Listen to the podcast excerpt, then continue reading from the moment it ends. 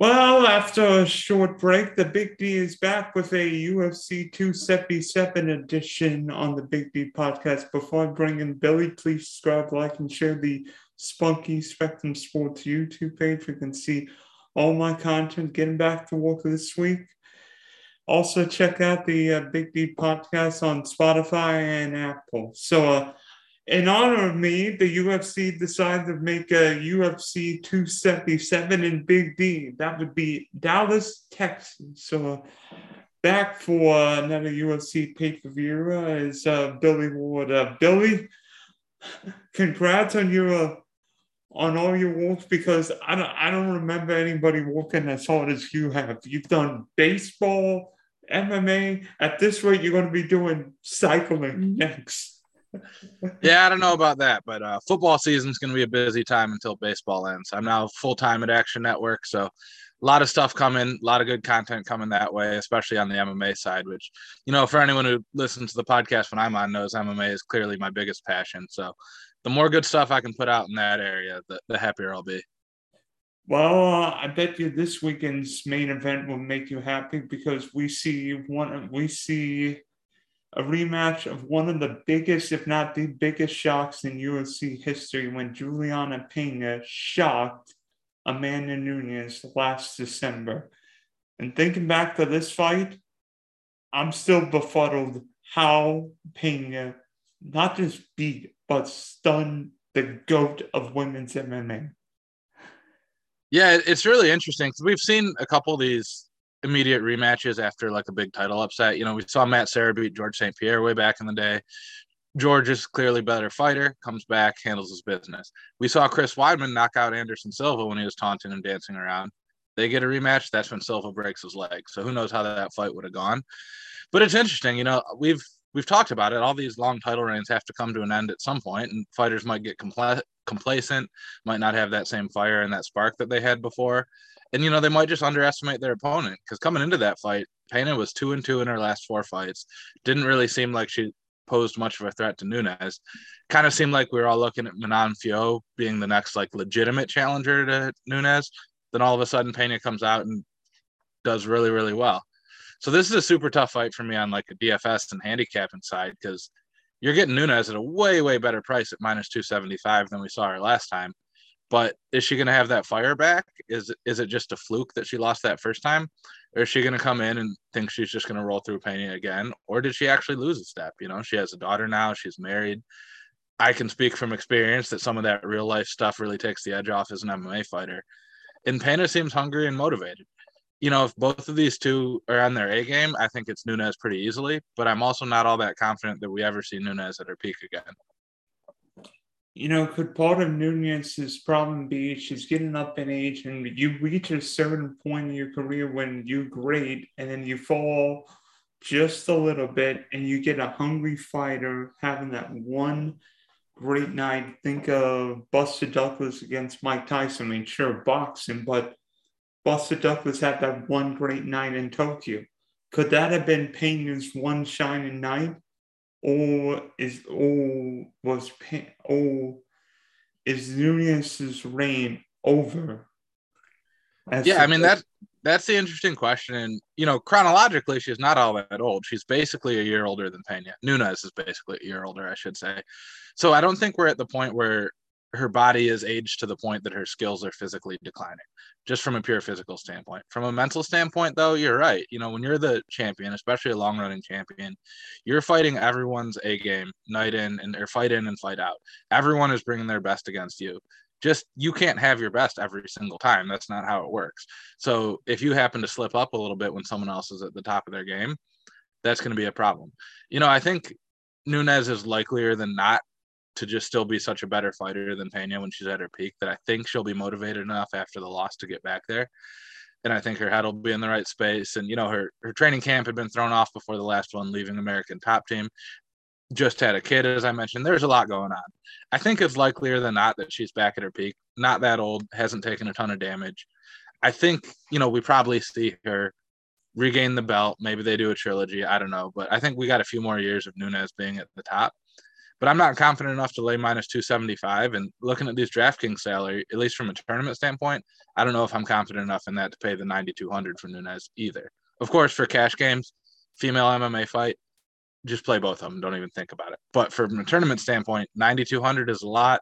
If she slips a little bit, that could be a good opportunity to catch a lot of the field on a high priced player that bombs especially because Nunes isn't really known as a knockout artist. She's known as a submission decision fighter, and we've seen women fighters, particularly older women fights. Guess what? They get. Guess what? A lot of those fights, except when we pick the sixty nine hundred dollar fighter, go to decisions. Yeah, and you know we don't have those lines up yet. I think this one is probably a lot likelier than most WMMA fights to end inside the distance both have great submission skills. And Nunes doesn't have huge power by like men's MMA standard, but her knockdown rate is actually slightly above the overall UFC average, which obviously puts it way above the female average. So she certainly has some power. I don't think it's out of the equation. I think, you know, if we're getting into the fourth, fifth round and they've both landed a ton of shots, I don't think it's too much of a stretch to see someone get a stoppage. But you know, I'm with you. I don't know if it comes quick enough or violently enough that she can pay off that salary, especially with all the bangers we have on this card. Because man, looking up and down, there's a ton of people who bring a ton of violence on this one. I think we're going to see some bigger DraftKings scores than usual at the top of most contests. Thank goodness, because the first half of the London card looked like a decision fight. I'm like, where the heck are the knockout artists? And then they all came. And then the main event lasted no time because because the one guy uh, was hurt literally when the fight started. Yeah, 15 seconds on Aspinall. I will say, just to digress a little bit here, just another reason why for cash games, you just play both main event fighters when there's only five round fights. I was getting dusted in cash games, but only like 40 some percent of the people had Blaydes. He had the highest score on the night because of the quick win bonus. I instantly vaulted past all of them, cashed every cash game. Like, you can cover up a lot of mistakes by doing that you know, we're going to talk about this when we get to the co-main event. It's a little bit trickier when there's multiple five-round fights, but for anyone who's listening who plays UFC DFS cash, which is I know a very small group, just play both five-round fighters when there's only one. Like every time I've not done that, it's came back to haunt me. So yeah, just my little rant for the day. I think back to that UFC light uh light light heavyweight title fight where literally both guys put up a million points and I'm like, oh no. And guess who didn't play both of them on the biggest contest of his life because he was in a qualifier for uh, the championship? Me. I thought the other one was going to be the better one to stack. And that was one, you know, I guess this will be a good transition to our co-main, but that was one where playing all four fighters in the two five round fights, because it was Shevchenko Santos on that one as well, they all put up good scores. You know, in a, in a cash game, we don't need the best score from everyone. We just need solid scores. And I think this is probably another good opportunity to do that with Kara-France and Moreno. Both guys throw a ton of volume. Both guys can wrestle a little bit, more so Moreno than Kara-France, and both have good power. You know, I think we see a ton of strikes in this one. Um, and if it goes deep enough, we're going to see good scores from both guys. And there's just so much more activity at flyweight than some of the heavier divisions as well. But I'll let you set that fight up. I'm sorry, I jumped ahead of myself here. No, that's okay because we've got not just one title rematch, we've got another title rematch in the uh, flyweight division where these two guys fought in uh, 2019. So, uh, what do you think happens in the co-main event between uh, Brandon Moreno and Kai Kara-France? I mean, what's with all what's with all these fighters from Australia and New Zealand doing well in the UFC lately? well, a couple points before I get to breaking down the fight a little bit.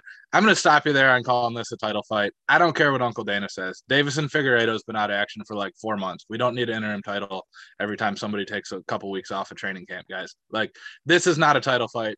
It's a five round fight. They're going to put some gold thing around the winner's waist. I don't care. Deiveson Figueiredo's the 125 pound champ until proven otherwise. So yeah, that's that's my first rant. Uh, second one, yeah, I've noticed that too lately. I think like five percent of the adult males in Australia must be in the UFC at this point. Just they're just turning them out like crazy, and it's not you know that populated of a place. It's not like it's China or something.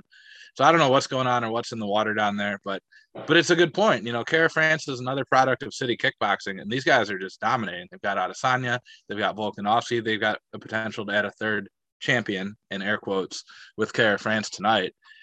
And you know, he's taken on Brandon Moreno, who's fought Deiveson Figueiredo three straight times with a win, a loss, and a draw in there. And you know, I've I've been impressed by Moreno, but I'm not quite sure in this one what we can say he's clearly much better at than Kara-France. You know, Kara-France just fought Askar Askarov, or you know, one of the Eastern European grapplers, another stereotype we see in the UFC. Didn't get taken down too many times. Clearly outstruck him. Kara-France has huge power for 125er. His knockdown rate is 0.27 per round, with the UFC average being about 0.1.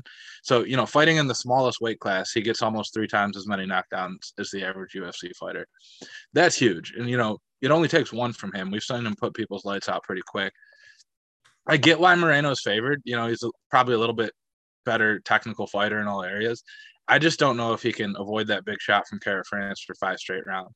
So right now we're seeing Moreno minus 205, Kara-France 175 or so, depending on the book. And Kara-France is cheap for uh, DFS. He's only 7,300 with Moreno coming in at 89. I really don't like Moreno as a DFS play because even some of his wins or a GPP play, even some of his wins haven't been super impressive. You know, he didn't get to 100 points in his win against Figueiredo. He had a decision wins against Jussier Formiga, who's and he only scored 67 points. He just doesn't have that upside that Kara-France have. Where if Kara-France wins, he either probably has a ton of strikes or a big knockout. So from a GPP standpoint, all over Kara-France this week. I definitely want to be overweight the field. From cash, you know, as I was saying before, I think this is one where we probably play all four of those fighters. There's enough uncertainty in the main event. And this one, just the activity rate should be pretty high. If Moreno is finding takedowns, I think he should go back to that well. I think Kara-France will be able to get back up, which gives them more chances for takedowns. And I also think both guys are going to throw with a ton of volume. So this is one where I would not be shocked to see 150 plus combined points between the two fighters, which the salaries we're getting, that's obviously something that we want. How much do you look back to that 2019 fight where even though Moreno won, he didn't put up a lot of points. He only put up, what is that, 66 points. Now, true, it was a three round fight, but he didn't, but he only landed 91 significant strikes. So if you put that over five rounds, that would be well, 150. So, I mean, it'd be about 100 points if you project that out to five rounds. But there's there's a couple issues with doing that. One, you know, the amount of volume and activity I can do in the first round is going to be a lot different than in the fifth. Like these are human beings that get tired, right? Like it's not that easy to just keep that pace up for 25 minutes. But also, you know, both fighters have progressed since then. I think obviously we saw Brandon Moreno win a title by shocking uh, Deiveson Figueiredo. Kara-France has he lost one more time since then, but is on a three fight winning streak coming into that. So I don't think it's fair to say that these relatively young guys are the same fighters that they were. And we look at trends, you know, the the younger fighter and the fighter who won the previous fight has advantages even relative to betting odds in rematches. But Moreno's like less than a year younger. So I don't think that's a big thing here. You know, it wasn't like a dominant performance the first time. I don't believe I'm looking at it right. Yeah, he didn't land or attempt any takedowns. The striking was pretty close. Kara-France outstruck him in the first round, and then Moreno outstruck in the second and third. But every round was within five or six significant strikes. You know, it wasn't like he just starched him. Being my point on this, it was a fairly close fight. So from a betting standpoint, you know, I if anything, I might say Kara-France has made bigger strides since then than Moreno has. And to get a guy at plus 175, plus 185 in there who it was basically a toss up in the first fight. I, I like that a little bit more than going with the favorite. You know, you mentioned you thought someone might not be 100% coming in. Tell me more about that. I want to hear these rumors because you're ahead of me on. on I've I've heard there's like an injury replacement potential for this fight. I don't know who it is, but uh, hopefully we see a fight because it seems like uh, once a month we get somebody WD being for one of these fights. So uh, hopefully we see this rematch in uh, Dallas. But you don't know which guy. I have no idea who. So guy. it could just be that sometimes they just have a backup fighter on hand, even if there's no no particular reason to be worried about that. It like, might be it doesn't get a lot of press, a, It might be because it's a title and an interim title fight. Sorry, I forgot to mention interim hunt flyweight belt. Yeah, so I don't know. I'm not putting too much stock in that unless I hear otherwise. But yeah, you know, I trying to find the odds on their first fight. That would be interesting to see how that's changed since then. Give me two seconds on that one. because I don't think anything. Yeah, so Kara France was favored at minus 165. I don't think I saw enough in that fight to flip the odds that hard. You know, I'm not saying I think Kara France should be favored here, but I think the odds are a little bit long on him. And you know, I'm going to do a shameless plug here, but listening on the Action Network sports betting podcast on Friday, I'll probably have a little bit more advanced thoughts on that by that time. But my early leanings as of Tuesday morning are Kara France is a pretty good value, both from a DFS and a betting standpoint. So, like when Charles Oliveira, quote unquote, won when he was one pound overweight and didn't get to keep his belt, was does that mean they're going to need an interim lightweight belt, or will he get a chance to reclaim his belt? No, they've they've announced that one. I thought that was a little bit silly, but that wasn't just like the UFC making random decisions the way that the UFC likes to do. That was a um, boxing commission or athletic commission decision. But he's fighting Islam Makhachev for the title. It's technically listed as a vacant title, but you know, to quote Chucky Olives himself, the champion has a name. It's Charles Oliveira, and I will hear nothing other than that until after that fight. Thank and you. if Oliveira wins that fight, then we get a super fight between Oliveira and Alex Volkanovski, which I can't wait to see. Maybe, but then you know, if we do that, now are we talking an interim fight at um, featherweight as well, or interim title fight at featherweight as well? Probably Rodriguez and Emmett. I mean, that kind of makes sense, but can't fights just be for the number one contendership? Like, why do we have to call it a title fight? You know, like throw it as throw it as the main event on a fight night or a UFC on ABC card, something like that. That way we can still make it five rounds. Let it be for number one contender. I don't know. I just don't think we need 14 champions and 10 weight classes or whatever at any given moment. But that's just me. Okay, so uh, what fight are you looking forward to seeing other than the main event or co-main event on Saturday night? Man, there's there's a ton. This actually looks like a really fun card. We just got a lot of like super violent guys. You know, the obvious one is Derrick Lewis back at home in Texas fighting Sergei Pavlovich. You know, I don't I don't know where we're really at with Derrick Lewis. We've seen him get two or close to title fights a couple times. Hasn't really worked for him. But pretty much everyone below that level, he pulls off shocking upsets and knocks them the hell out. You know, he knocked out Alexei Oleinik, he was supposed to lose that fight. That was when he gave the great speech, I believe. That might have been the prior Russian monster he fought before that. Because all they do is put him against these up and coming Russian monsters. Derrick Lewis comes in, kind of chubby, looks all sloppy, not super technical, but he throws throws those hands and uh, eventually finds one and knocks people out. But Pavlovich looks scary you know, this looks like a real test for him. I think he's got a little bit more of a well-rounded game. You know, five inches in reach advantage, clearly in much better shape visually if you look at both of these men. So that one's super interesting. I'm not I don't have a strong take on who I think is going to win it yet. I do not think we spend a lot of time on this fight. I think this one sorts itself out in the first couple of minutes with somebody landing a big knockout or potentially Pavlovich getting him to the ground and finding a submission because he's got pretty good ground game as well let's just say this Derrick Lewis's last five fights have all ended one way knockout. Either either he's right. knocking out somebody or Lewis is on the canvas. So uh, well, and it's it's crazy too because there's there's another fighter who fits his profile really similarly, kind of a not visually in shape guy. Frequently feels like he has no business winning a fight and then pulls a knockout out of nowhere and that's Tai Tuivasa. So when they fought each other, I had no idea what to think. Like, I logic would dictate in looking at pretty much everything about both of them that they should have lost a lot more fights than they have. But both these guys just they've got that power, and as a heavyweight, sometimes that's all you need. The guy who can turn off the lights with one punch frequently finds a way to do so. But you know, Pavlovich has a lot of that himself. You know, he's got a first round knockout in three straight fights. You know, other than his UFC debut against Alistair Overeem, all of his fights have been first round knockouts in his favor. Of course, like the level of competition for Pavlovich is a lot lower. Lewis has fought, fought pretty much everyone. He's fought Curtis Blaydes, Francis Ngannou, Cyril Gane, Tai Tuivasa. So, you know, it's a big step up for the Russian.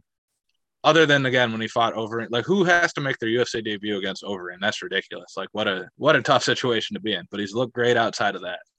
So super exciting fighter. That's one from a DFS standpoint. Just gonna go to my Fantasy Labs optimizer.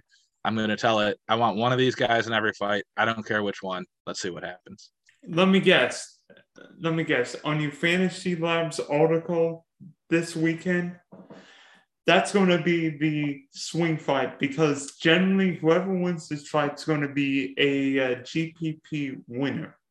Yeah, absolutely. I mean, this one not only is it the likeliest to end in 12 seconds out of all the fights on the card, but it's also the betting lines are pretty even. Like I've seen it bounce around a little bit since I started looking, but right now DraftKings has it minus 110 both ways. I'm seeing Pavlovich a slight favorite, a couple other places. FanDuel has it a toss up. So, you know, I like to target those closer fights, but also the fights that are likely to end early and produce a big score for somebody. And that is both of these this time. So that's an easy choice. Yeah, I'm seeing on uh, Bet's fight odds that Pavlovich is uh, minus 125, Lewis plus 105, but all the all the numbers are pretty well close. So it's uh, pretty yeah. fight. But I'll tell you this: we don't have some of the prop bets. I wonder what the bet. I wonder what the odds would be for a stoppage, whether it be a kick, knockout, or submission. I bet you they're going to be juiced up. One of the offshores has it. Has it? You ready for it?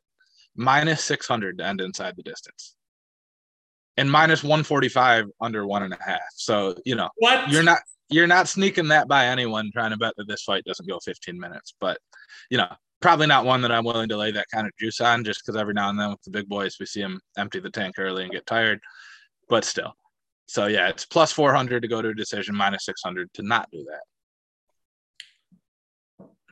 Which I'm sure will be the longest odds on the card for a stoppage. Uh, yeah.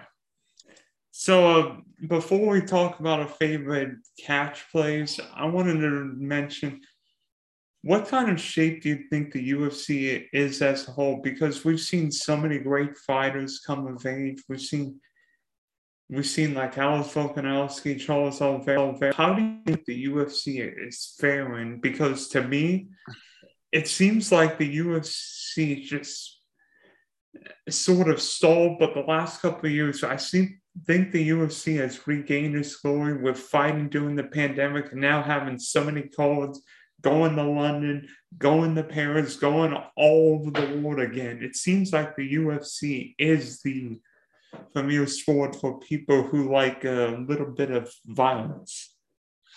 Yeah, you know, so a couple points to that. It seemed like you know in like the early days of the Ultimate Fighter, like the the late aughts or whatever, and that when I was getting into the sport, you know, I couldn't walk around my high school or anything without people wanting to talk about that, and it definitely faded for a while. You know, they got some stars for a while.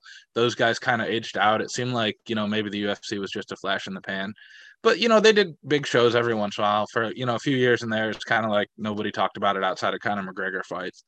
But yeah I think you're absolutely right in that when the pandemic was going you know they went and built an island pretty much so they could be the only game in town you know. And with sports betting getting so big all of a sudden now there's only one sport you can bet on outside of like video games and Korean ping pong and stuff like that. So I think the combination of, you know, sports betting and fantasy sports being big and then the pandemic leaving the UFC as the only show in town was huge. Like it, it was great for me as someone, you know, producing content around that because there's just so many more eyeballs on what we were doing on that side where a year or two before that no one really cared it was a niche sport it was you know probably on the level of like nascar or f1 you know where it had its fans but it wasn't something kind of in the public discourse where they've done a really good job of putting on enough exciting fights and you know building a fan base during that time when they had all the eyeballs that now they're just rolling. And i think they said you know 2021 was the most profitable year ever. Not to get too deep into this but obviously more of that money should go to the fighters because it wouldn't be happening without them. But if you're the ufc you go hey no one fighter stops the show here. Like they lost mcgregor basically, you know, more or less haven't had McGregor consistently for three or four years now and are doing just as much revenue as they did even with him. So they've proven that people are going to come out for those three letters without needing to really build stars who are standout stars on their own right. And you know, these other organizations have tried to challenge them on that. And so far, you know, the only way to be profitable is to kind of market yourself as a secondary league to the UFC, the way Bellator and PFL has, where they're not directly competing for top talent they're saying, hey, we're going to put on some entertaining fights, kind of like college football, you know, where we know it's not the best guys, but it can still be fun in its own right. And we're not going to go head to head with the big leagues. Yeah, and also, and also, you get people stall for entertainment. They they want to see right. Actually, they want to see Amanda Nunes. They want to see Alex Volkanovski, Charles Oliveira, all these guys, all these men and women fight, fight, get big time performances, and earn the cheers and applause. And they've just done such a good job where it doesn't need to be Amanda Nunes, right? It could be whoever the name is, and people are still going to tune in. That I think that's where they've done a much better job than boxing, where boxing is really heavily dependent on the name on top of the card. Where the UFC, you know, there's going to be, you know, 11 to 15 fights in a night and probably some good ones in there. So it doesn't have to be just because I've heard of this guy. It's like, hey, we'll watch the UFC fights. Probably something awesome is going to happen at some point on the card, even if it's two people we haven't heard of. So they've really made it about, you know, the UFC rather than any individual fighter, which for the fighter's sake is not ideal. But if you're the UFC, that's perfect. So, from a DK standpoint, uh, what is going to be your cash strategy? Because to me, I, I really want to jam in all four of the uh, title fighters, but how do you go with the rest of your lineup? Because there are a couple guys I really like in the 94 and 95 hundred dollar range with Morales and uh, Ankalaev. Ankalaev. Ankalaev, I love those Russian names. They always annoy the crap out of me. So yeah, um, real quick on on that top end, I'm not sold on Ankalaev being a good play today. He's or today this week, his last three fights he hasn't gone over 82 points on DraftKings, and he's kind of reserved himself to like I'm going to take it easy. I'm going to make sure I win this fight. I'm not going to put myself out there. And Anthony Smith is real dangerous on the ground. So I think if Ankalaev gets takedowns, he's not going to be overextending, trying to hit him too hard or, you know, beat him up with ground and pound.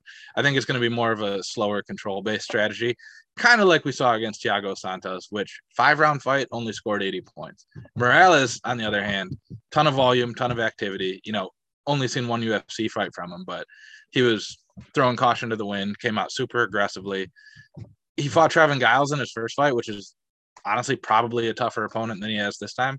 So I think Morales is a great play. But then if you're playing those four fighters like we talked about, then you got to find somebody stupid cheap to make that lineup work.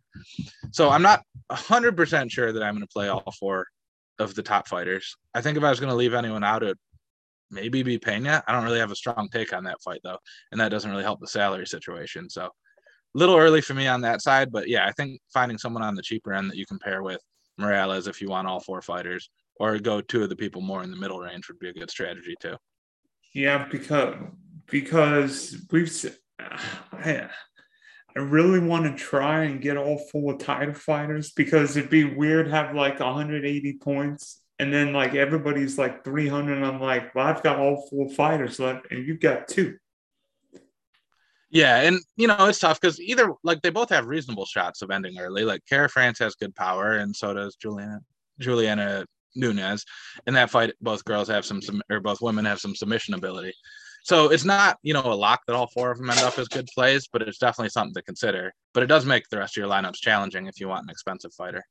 Yep, and uh, but uh, it is only Tuesday, so we've got some time between now and Saturday night. So thank you. Real quick, um, I was gonna say not so much for uh, cash games, but from a GPP standpoint, Blood Diamond is having a second fight, and he looked real bad against Jeremiah Wells in his first fight. But Jeremiah Wells is like legit one of the handful of best grapplers in the UFC, and that is not so much the case when he's fighting Orion Cosce. So on the cheaper end, you know, from a tournament standpoint, I think there's some good options out there. I'm not quite sure who it's going to be from a cash game standpoint. But yeah, everyone tune in. My article usually comes out Friday afternoonish over at Fantasy Labs. The article is free. The projections are behind the paywall, but you can definitely at least get a glimpse on. I usually try to find that one cheap fighter that I use for cash games. So he or she will but certainly be highlighted. Yeah, and hopefully that fighter will last longer than your than your chief fighter did last week. Yeah, it didn't always work out for me, but hey, I still cashed all my contests, so I'm counting it as a win. Yeah, so thanks for hopping on, Billy. Wish wish you well. Hopefully, uh, things go well this week. And by the way, this by the way, if you're a big time UFC fan, this is the last week of the UFC DraftKings World Championship. So a lot of money is going to be at stake in a big D on a Saturday night. All right. Thanks, Dylan. Pleasure as always.